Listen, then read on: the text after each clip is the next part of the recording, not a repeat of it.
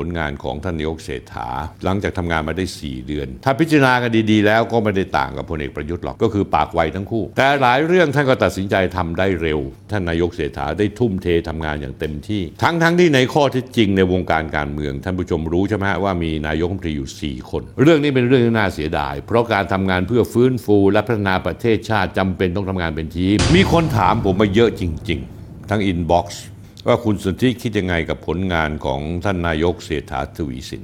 ใจผมคิดว่าผมจะรอสักหกเดือนก่อน เพราะว่าจะไปวัดอะไรก็ตาม แค่ 3-4 เดือนนี้มันรู้สึกจะเร็วเกินไป แต่เผอิญเสียงเรียกร้องของ FC เรามีเยอะมาก ผมก็เลยตัดสินใจว่าวันนี้จะพูดเรื่องผลงานของท่านนายกเศรษฐา หลังจากทำงานมาได้ 4 เดือน นับตั้งแต่วันที่ 23 สิงหาคม 2566 ที่ท่านนายกได้รับสนองพระบรมราชโองการโปรดเกล้าเป็นนายกรัฐมนตรีคนที่ 30ได้มีการพยายามทั้งฝ่ายค้านสวออกมาให้ความเห็นตัวเอง เมื่อทำงานครบร้อยวันร้อยสิบวันก็ว่ากันไป ผมให้ความเห็นส่วนตัวที่ตั้งอยู่บนพื้นฐานความเป็นจริง ไม่เข้าข้างใครทั้งสิ้น ประการแรกเนี่ยท่านนายกเศรษฐามีพื้นเพมาจากภาคเอกชนเป็นนักธุรกิจ ที่สำคัญคือเป็นคนที่อยู่ในวงการอสังหาริมทรัพย์ คนที่ทำงานอยู่ในอสังอสังหาริมทรัพย์นั้นส่วนใหญ่มักจะเป็นคนที่มองภาพรวม ซื้อที่ดินมาแล้วแล้วจะทำที่ดินยังไงกับอะไรตอบอะไรจะสร้างตึกยังไงจะสร้างบ้านกี่หลังจะทำถนนเข้าไปยังไง และที่สำคัญคือคนที่อยู่ในอสังหาริมทรัพย์แล้วท่านผู้ชมสังเกตนะฮะเป็นคนที่มีวิสัยทัศน์ในธุรกิจของตัวเอง คือมักจะมองไกลออกไป ไม่ใช่ว่าทำโครงการนี้เสร็จเสร็จแล้วร้อยมาคิดใหม่ เขาจะมองล่วงหน้าเลย อย่างเช่นที่ดินคุณจะซื้อเพิ่มเติมหรือเปล่า ในขณะนี้แนวโน้มควรจะเก็บธนาคารที่ดินเอาไว้เป็นหลักทรัพย์ แล้วพอราคาที่ดินขึ้นก็จะได้กำไรหลายส่วน แต่หลักๆแล้วคนที่มาจากภาคธุรกิจจะทำงานเร็ว ตัดสินใจเร็ว สไตล์อดีตนักธุรกิจเพอิญเพอิญคุณเศรษฐาท่านนายกเศรษฐาท่านทำงานต่อจากพลเอกประยุทธ์จันโอชา ถึง 9 ปีที่ผ่านมาต้องยอมรับว่าพลเอกประยุทธ์ท่านทำงานเชื่องช้ามาก ท่านระมัดระวังตัวจนตัวรีบ แต่สิ่งหนึ่งที่ผมเห็นได้ชัดก็คือว่า ข้อตำหนิและข้อบกพร่องของท่านนายกเศรษฐานั้น ถ้าพิจารณากันดีๆ แล้วก็ไม่ได้ต่างกับพลเอกประยุทธ์หรอกก็คือปากไวทั้งคู่พูดก่อนคิด ใครว่าท่านนายกประยุทธ์ไม่ปากไวก็บอกผมมา โอ้ยท่านสร้างซีนมาเยอะมากในอดีต ไม่ว่าจะเป็นการตวาดนักข่าว หรือการพูดจาเน็บแนม พูดเรื่องโน้นเรื่องนี้ แต่ท่านเศรษฐาจะปากไวเฉพาะในเรื่องงาน เรื่องส่วนตัวไม่มี ไม่ค่อยได้จะประชดประชันคนมากน้อยเท่าเท่าไหร่นัก แต่จะเป็นการพูดก่อนว่าอันนี้เขาจะทำอันนี้อันนี้นั้น อย่างเช่นเงินดิจิทัลหมื่นหนึ่งหมื่นบาทนั้น ถ้าเราเข้าใจเหตุผลและเราจะเห็นใจเขาพอสมควร เพราะว่ามันเป็นไฟบังคับ ก็ดันไปหาเสียงเอาไว้ จะดีเดทีไรก็ติดหลายเรื่อง ติดโน่นติดนี่ ล่าสุดก็อยู่ที่กฤษฎีกาละก็ยังไม่รู้ว่าออกมาแล้วผลจะเป็นยังไง เพราะว่ามีการฟ้องร้องกันเละเทะไปหมด ทั้งยื่นสารรัฐธรรมนูญยื่นสารปกครองก็ว่ากันไป แต่เอาเป็นว่าหมื่นบาทดิจิทัลเงินดิจิทัลที่สัญญาไว้นั้น เป็นคำมั่นสัญญาที่ท่านให้ไว้และท่านก็ทำแต่หลายเรื่องท่านก็ตัดสินใจทำได้เร็ว เช่น ลดราคาน้ำมันทันที ลดค่าไฟทันที ท่านทุบโต๊ะเลย ตรึงราคาแก๊ส นายกเศรษฐาก็ผลักดันจนเห็นเกิดผลในระยะเวลารวดเร็วส่วนการปรับโครงสร้างของพลังงานในภาพใหญ่นั้น ท่านนายกคงมีความคิดอยู่แล้ว แต่เป็นเพียงแต่ว่าต้องดูท่านรัฐมนตรีว่าการกระทรวงพลังงาน ซึ่งมาจากอีกพักหนึ่งคือรวมไทยสร้างชาติ คือคุณพิรพันธ์สารีรัฐวิภาค จะเอายังไงกับการปรับโครงสร้าง ก็เป็นที่น่าเสียดายว่าจนวันนี้ คุณพิรพันธ์ก็ยังไม่ได้พิจารณาเรื่องการปรับโครงสร้าง เพราะว่าการลดน้ำมันแต่ละครั้งนั้น ลดให้ประชาชนแต่รัฐเสียรายได้จากภาษีสัมสามิตก็คือกระเป๋าซ้ายเข้ากระเป๋าขวา เมื่อเข้ากระเป๋าขวาแล้วกระเป๋าขวาคือประชาชนได้ประโยชน์ แต่กระเป๋าซ้ายคือรัฐก็ต้องสูญเสียรายได้ หลายท่านก็อาจจะบอกว่าเฮ้ยหน้าที่ของรัฐบาลเนี่ยถ้าจำเป็นต้องขาดทุนเพื่อประชาชนก็ต้องยอมขาดทุน ถ้ามองผิวเผินแบบนี้ก็ถูกต้องไม่ผิดแล้วครับ แต่ถ้ามองลึกลงไปนิดนึงก็คือไอ้เงินที่หายไปนี่ก็คือเงินเป็นส่วนที่ต้องเอามานำมาใช้พัฒนาประเทศ เพราะฉะนั้นแล้วการปรับโครงสร้างน้ำมันและพลังงานนั้นเป็นเรื่องใหญ่ ที่ถ้าทำสำเร็จแล้วเราไม่ต้องมานั่งลดกันทีละครั้งทีละครั้งทีละครั้ง ถ้าอยากดูรายการนี้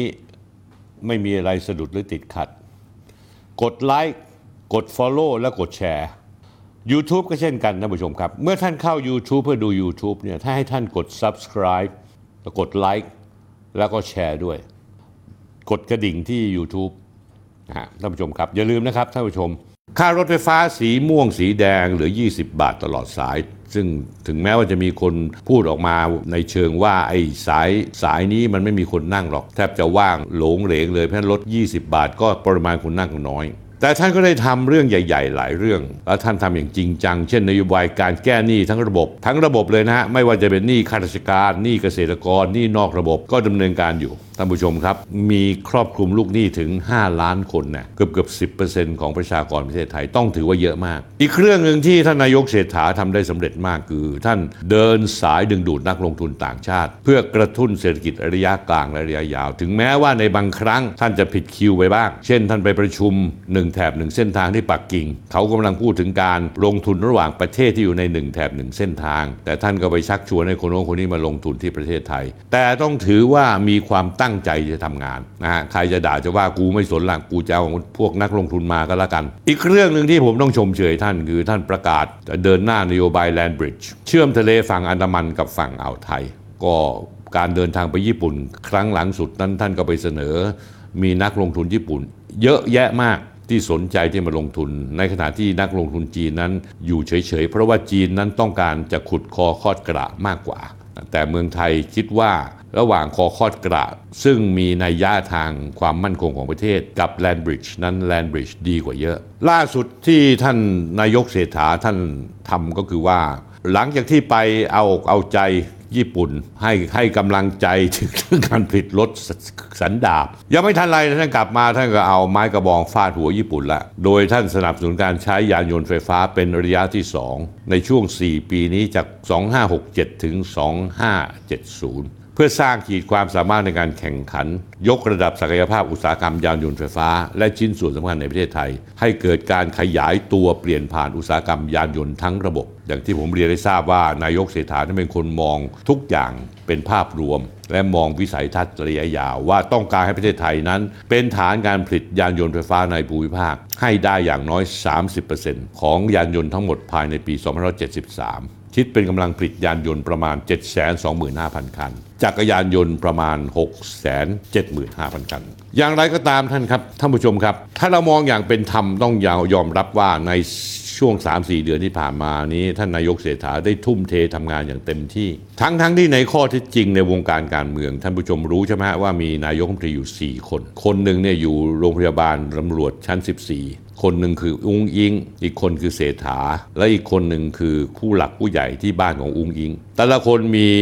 ฤทธิ์ทั้งนั้น เพราะแล้วผมเห็นใจนายกเศรษฐามาก ที่ต้องเดินทุกเรื่องด้วยความระมัดระวังตัว เพราะว่าจะมีความกดดันมาตลอด รวมทั้งสสซึ่งท่านนายกเศรษฐาไม่มีอยู่ในมือเลย ก็พยายามกดดัน ใช้กระบวนทัศน์เดียวกับสมัยก่อนที่กดดันพลเอกประยุทธ์ว่าไม่ดูแลสสเลย ก็เลยทำให้เสียงทั้งหมดเทไปหาพลเอกประวิตยในขณะนั้น ผมถือว่า3-4เดือนที่ผ่านมานั้นต้องถือว่าทำงาน ประสบผลสำเร็จ แต่สาเหตุที่ถูกโจมตีจากหลายฝ่ายก็เนื่องจากองค์คาพยพต่างๆ ปรับตัวไม่ทัน รัฐมนตรีหลายคนมุ่งแต่เรื่องกระทรวงของตัวเอง ไม่ได้สร้างผลงานมาช่วยเหลือนายกรัฐมนตรีเลย ผมเห็นนายกเศรษฐาคนเดียวที่กระโดดโลดเต้นเหมือนลิงเลยทำโน่นทำนี่ มีไฟลุกตรงนั้นก็ไปดับไฟตรงนั้น แต่รัฐมนตรีก็หมั่นทำหมากินของตัวเองไปอย่างเงียบๆอย่าให้ผมเอ่ยชื่อเลยนะครับนะฮะแม้กระทั่งรัฐมนตรีพักเดียวกันพักเพื่อไทย ก็ขยันขันแข็งในการหาโครงการต่างๆทำบางกระทรวงนั้นพอได้ตำแหน่งรัฐมนตรีก็ได้ได้เก้าอี้ก็หายหัวไปเลย กลายเป็นรัฐมนตรีโลกลืม ข้าราชการท่านผู้ชมครับ ท่านนายกเศรษฐากำลังเผชิญ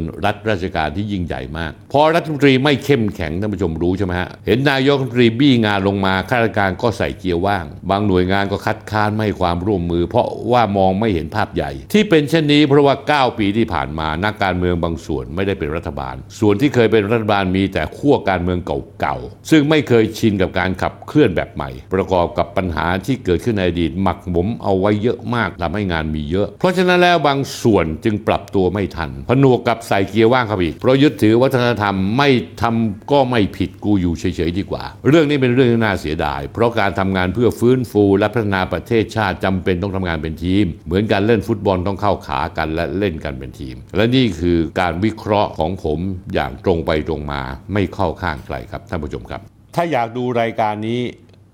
ไม่มีอะไรสะดุดหรือติดขัด กดไลค์ กด Follow และกดแชร์ YouTube ก็เช่นกันท่านผู้ชมครับ เมื่อท่านเข้า YouTube เพื่อดู YouTube เนี่ยถ้าให้ท่านกด subscribe แล้วกดไลค์แล้วก็แชร์ด้วย กดกระดิ่งที่ YouTube นะฮะท่านผู้ชมครับ อย่าลืมนะครับท่านผู้ชม